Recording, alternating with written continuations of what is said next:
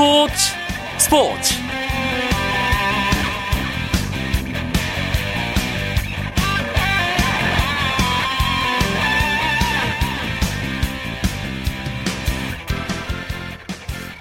안녕하십니까 월요일 밤 스포츠 스포츠 아나운서 이광용입니다. 프로야구 시즌 개막을 알리는 미디어 데이 행사가 오늘 있었습니다. 새 시즌을 맞은 9개 구단 감독과 선수들은 각오 또 그리고 야구 팬의 기대 아, 이런 것들이 모아지면서 행사의 열기가 아주 뜨거웠는데요. 특히 이번 미디어데이는 사상 처음으로 여성 팬들을 위해서 여대 캠퍼스에서 개최돼 관심을 모았습니다. 저도 무척 가고 싶었는데 아, 스케줄 때문에 가지 못해서 상당히 안타까웠습니다. 저희 스포츠 스포츠에서도 프로야구 개막의 설렘을 느껴보겠습니다. 재밌는 야구 이야기 야구장 가는 길에서 개막을 앞둔 2014 시즌 전망해 봅니다. 잠시만 기다려 주시고요. 먼저 오늘 들어온 주요 스포츠 소식 정리하면서 스포츠 스포츠 출발합니다.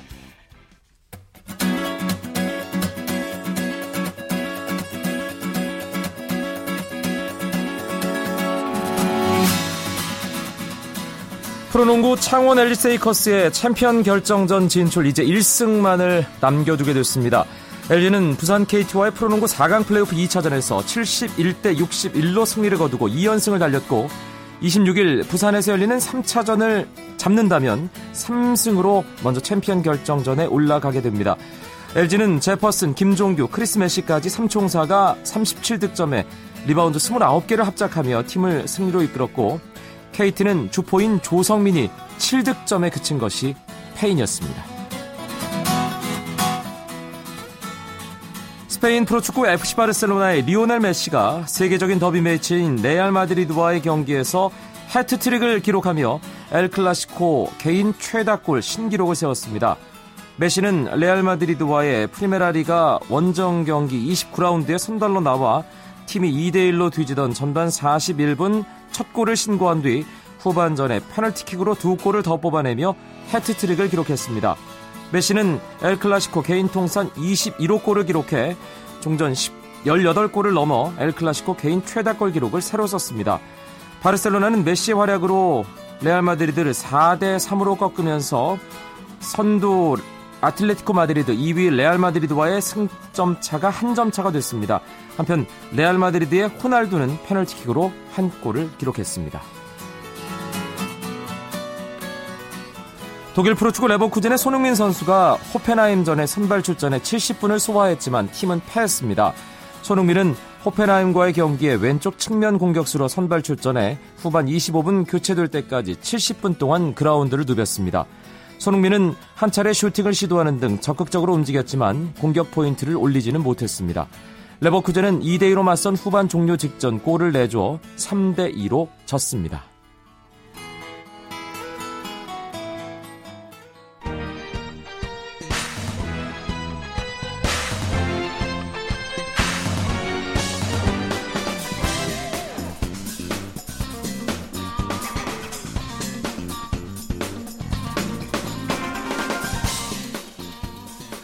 월요일에는 재미있는 야구 이야기 야구장 가는 길로 꾸며드리고 있습니다. 야구장 가는 길의 동반자 두 분 소개합니다.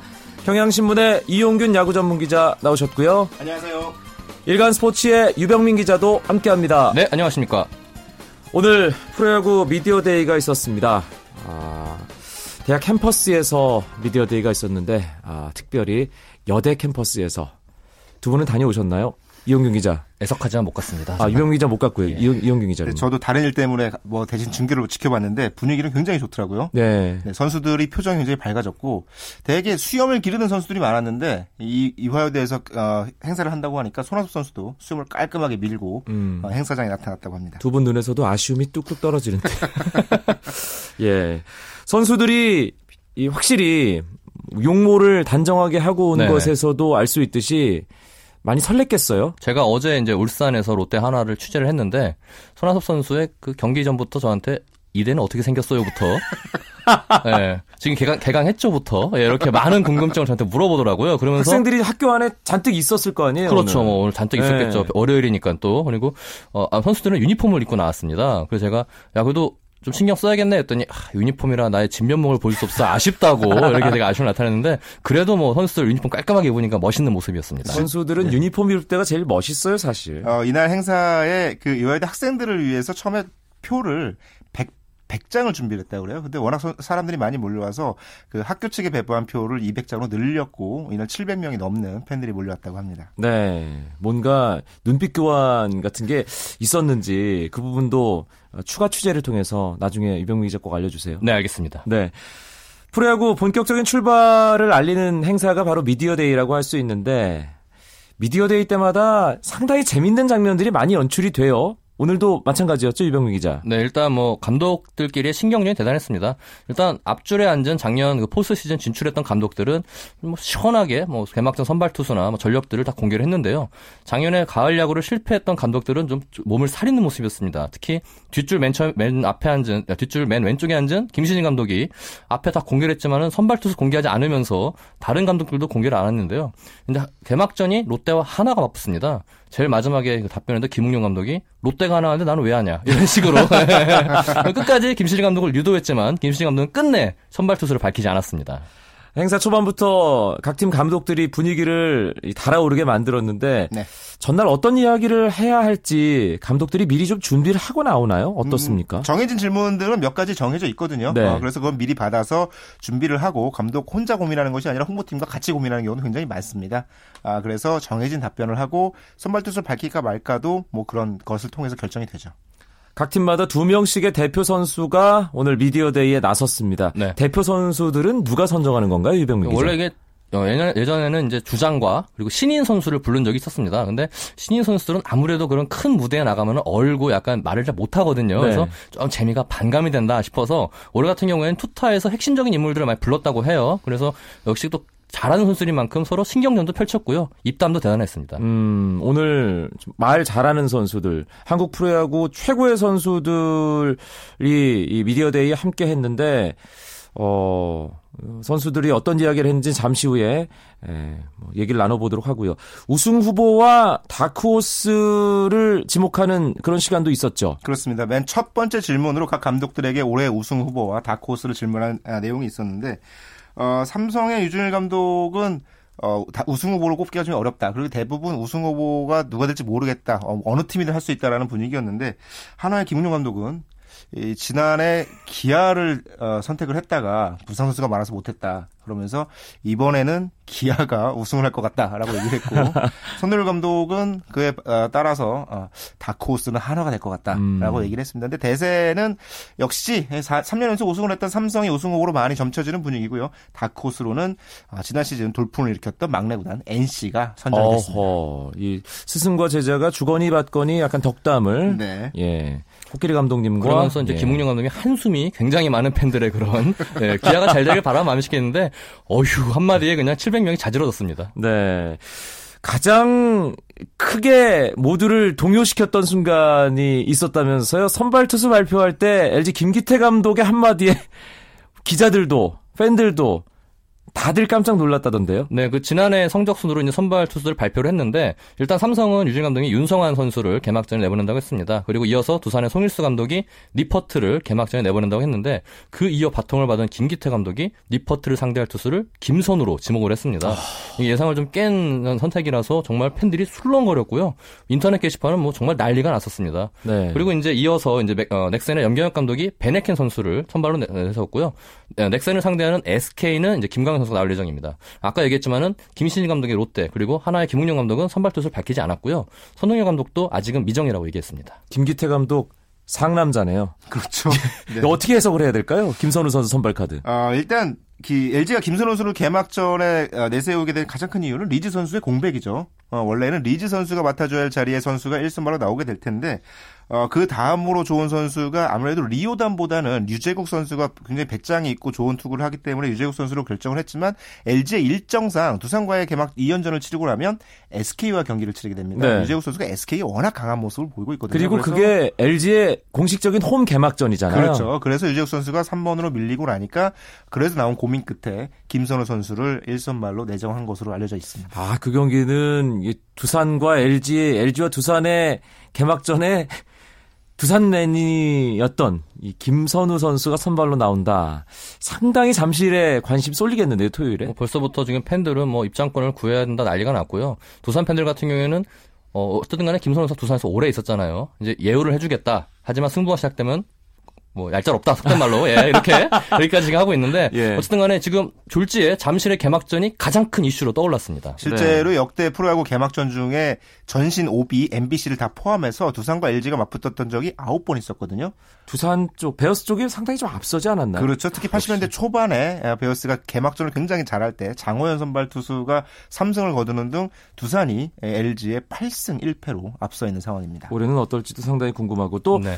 개막전 선발 투수를 예고를 안 한 팀들도 어느 정도는 그림을 그릴 수 있잖아요. 네, 그렇습니다. 지금 롯데 같은 경우에는 내일과 그리고 목요일 날 자체 평가전을 할 예정입니다. 여기서 이제 지금 현재 개막전 선발 투수 후보로 송승준과 장원준, 옥스프링 세 명으로 압축이 됐어요. 그래서 평가전을 통해서 결정한다 그랬고 그 누구냐 선우열 감독 역시 똑같이 평가전을 통해서 가장 좋은 컨디션을 보이는 선수가 그리고 개막전 선발할 것 같다. 기아 타이거즈도 예, 마찬, 마찬가지입니다. 그리고 하나 역시 외국인 선수 둘 중에 좀 더 나은 선수. 하나랑 기아가 수요일 날 평가전 할 예정입니다. 아마 거기서 좋은 모습을 보인 선수가 개막전 선발로 나설 것으로 보입니다. SK는 김광현 선수가 선발로 예고가 됐는데 김광현 선수가 프로 데뷔 후 개막전 선발은 처음이라고요? 한 번도 해본 적이 없었어요. 예. 아, 그런데 김광현 선수가 개막전 선발에 대해서 굉장히 큰 기대감과 자부심을 나타내고 있더라고요.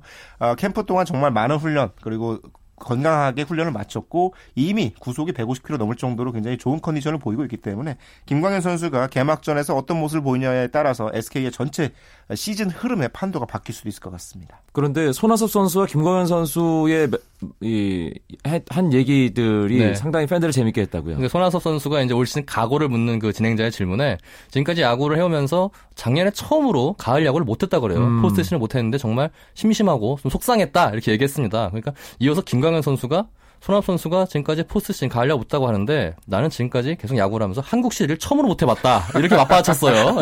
순간 손아섭 선수의 표정이 약간 일그러지더라고요.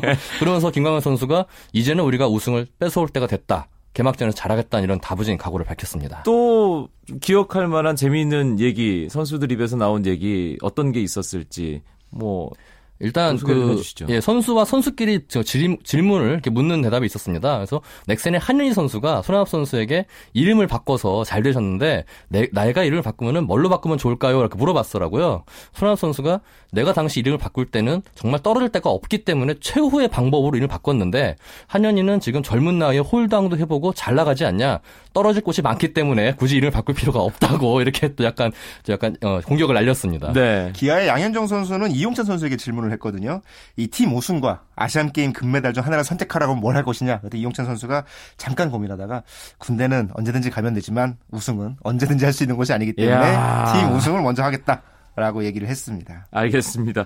월요일 밤에 스포츠 스포츠 채워드리는 시간이죠. 재밌는 야구 이야기, 야구장 가는 길, 경향신문의 이용균 야구 전문 기자, 일간 스포츠의 유병민 기자와 함께하고 있습니다. 하면 홈런이고 슛 골이고 각본 없는 한편의 드라마. 그것이 바로 그것이 바로 손에 잡힌 우승 트로피. 목에 걸린 그 배달 너와 내가 하나 되는 그것이 바로 그것이 바로 그것이 바로 꿈꾸던 스포츠. 꿈꾸던 스포츠.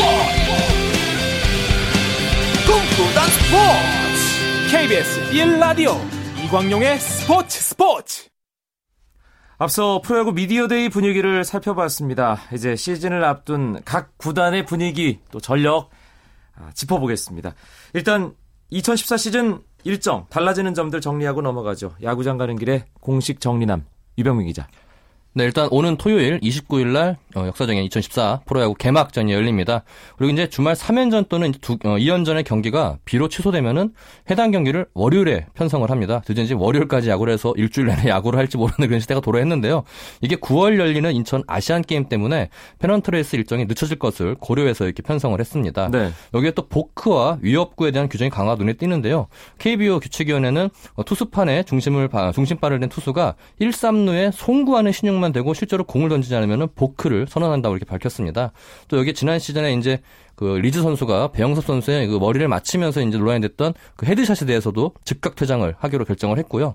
또 야구 팬들을 위해서 하절기 즉 7월과 8월을 제외한 정규 시즌 동안 일요일과 공휴일 경기는 오후 2시에 하기로 편성했습니다. 다음날 월요일 날 좀 출근을 하기 위해서 좀 배려한 것으로 보입니다. 네, 이번 시즌 앞두고 야구장 가는 길 시간에도 2014 어, 시즌의 가장 큰 변수 뭐 이런 얘기를 하면서 외국인 타자들의 등장 언급을 그렇죠? 했었는데요. 네. 어, 각팀 속으로 좀 들어가 보겠습니다. 지난 시즌 4강에 올라서 가을 야구를 했던 네 팀 먼저 살펴볼 텐데요. 한국 시리즈에서 만났던 삼성과 두산 전력 변화가 꽤 있는 편이에요, 이용균 기자. 그렇습니다. 아주 중요한 선수들이 빠져나간 팀들이거든요. 삼성은 1번 타자 배영섭 선수가 군 입대를 했고요.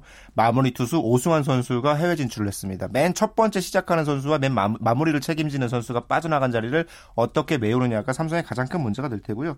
어, 두산 또한 이 센터 라인이 한꺼번에 빠져나가는 어, 려움을 겪었습니다. 이 이종욱, 손시현 선수가 FA로 모두 NC로 옮겼고요. 여기서 최준, 최준석 선수도 빠져나갔고 이 김선호 선수와 임재철 선수도 LG로 어, 옮기게 되면서 특히 김선호 선수 선수는 개막전 선발로 맞짱들 하게 됐잖아요. 그렇죠. 이 부분 베테랑들의 빠진 공백을 어떻게 메우느냐가 아, 이번 시즌의 가장 큰 숙제죠. 사실 이렇게 변화가 있을 때 시즌 초반의 분위기를 잘 다잡으면 괜찮은데 그렇죠. 자칫 초반에 분위기가 안 좋으면 이게 이런저런 말이 섞이면서 어려운 시즌을 보낼 가능성도 상당히 크잖아요. 그래서 삼성으로서는 이 마무리를 맡아줄 안지만 선수의 시즌 초반 활약이 굉장히 중요하고요. 두산으로서도 이종욱 선수를 대신해서 1번 타자로 들어서는 민병헌 선수의 타격 컨디션이 굉장히 중요할 것 같아요. 음. 여기에 더해서 최진석 선수가 빠진 자리를 오재일 선수가 어떻게 메워주느냐도 굉장히 중요합니다. 지난 시즌 플레이오프에서 아쉬움을 삼켰던 네. LG, 준 플레이오프에서 두산에게 끝까지 따라갔지만 패했던 넥센 두 팀은 어떻습니까 유병민 기자? 일단 LG 같은 경우에는 눈에 띄는 게 유일하게 외국인 선수가 한 명 없습니다. 지금 어, 구하고 있지만은 한 명 없이 시즌을 시즌 개막을 맞이할 것 같은데 이 리즈 리즈의 공백을 어떻게 메우느냐가 중요하고요. 시범 경기를 통해서 젊은 타자들이 성장하는 모습을 보였습니다. 특히 정의윤 같은 경우에는 시범 경기에서 홈런 4개를 쏘아올리면서 좀 장타력이나 전반적으로 좋은 모습을 보였는데 일단 LG의 단점으로 꼽히는 게 주전 선수들이 연령대가 높거든요. 이 주전 선수들의 그 공백을 연령 연령대가 높은 선수들의 체력을 어떻게 뒷받침해 주냐가 중요하고요. 넥센 같은 경우에는 오늘 미디어대에서 이태크 선수가 얘기를 했지만은 자기들은 크게 전력 이탈이 없다고 이렇게 얘기를 했습니다. 네. 그래서 이제 저, 어, 지난 시즌에 잘못했던 점을 좀 보완하면은 더 좋은 성적을 낼 수 있다고 자신했는데 역시 NC가 어, 넥센 같은 경우에는 외국인 선수 로티노가 아직 부상에서 좀 어, 어, 회복을 잘 못한 모습인데 어떻게 활약을 하느냐가 중요할 것 같습니다.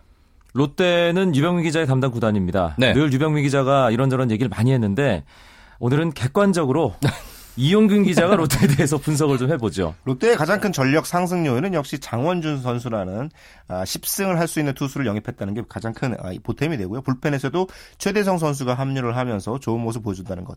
전체적으로 마운드가 강하다는 평가를 받았었는데 그 부분이 더 강해진 느낌이 있거든요. 안정적인 전력을 구축할 수 있고 타선에서도 이 최준석 선수가 가세를 하면서 무게감이 좀 높아진 측면이 있습니다. 다만 아, 그동안 고질적인 문제였던 1번 타수 문제를 어떻게 해결할 것인가 그리고 최준석 선수 한 명 가지고 가지고 어떻게 중, 과거의 어떤 중심 타선의 무게감을 회복할 수 있을 것인가. 특히 히메네스 선수가 부상을 당하는 바람에 시즌 개막 초반 합류가 좀 어렵잖아요.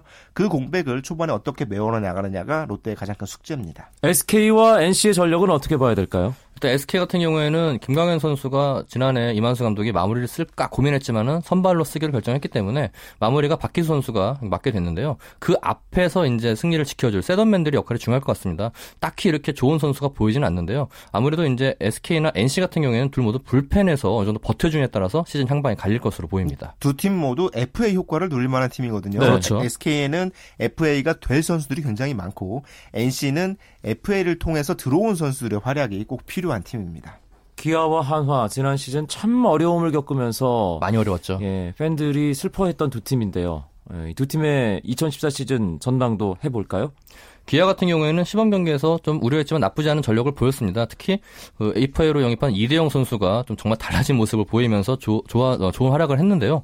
출루율이 5할이 넘었습니다.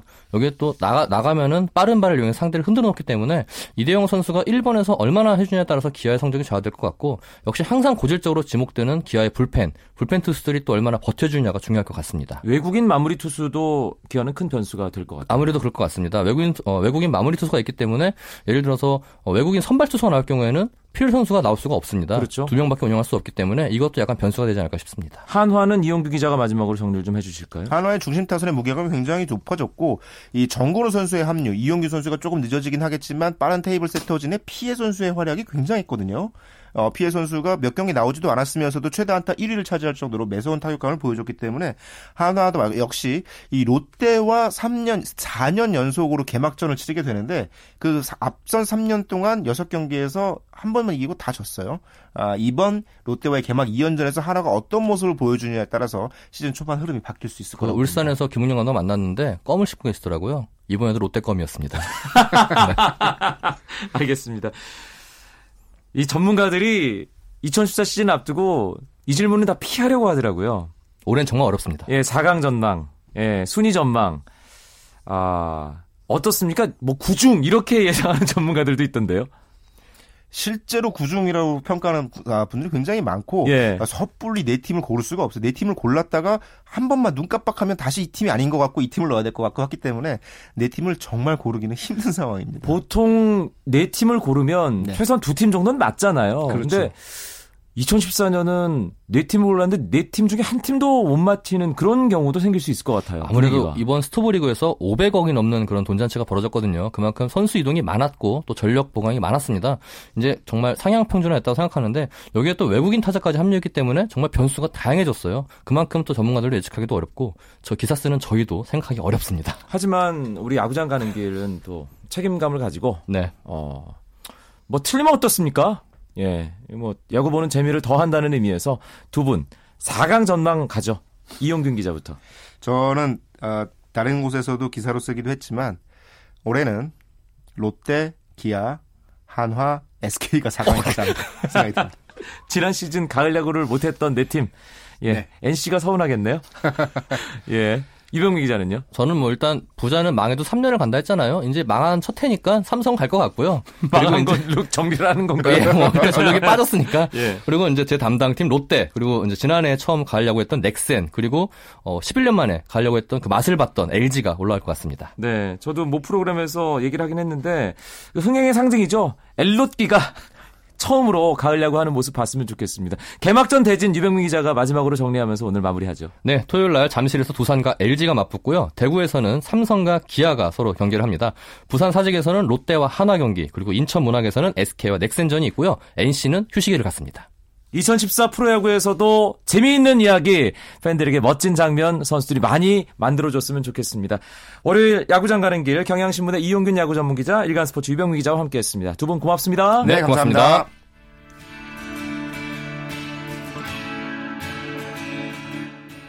내일도 9시 35분에 뵙겠습니다. 아나운서 이광용이었습니다. 멋진 월요일 밤 보내십시오. 고맙습니다. 스포츠 스포츠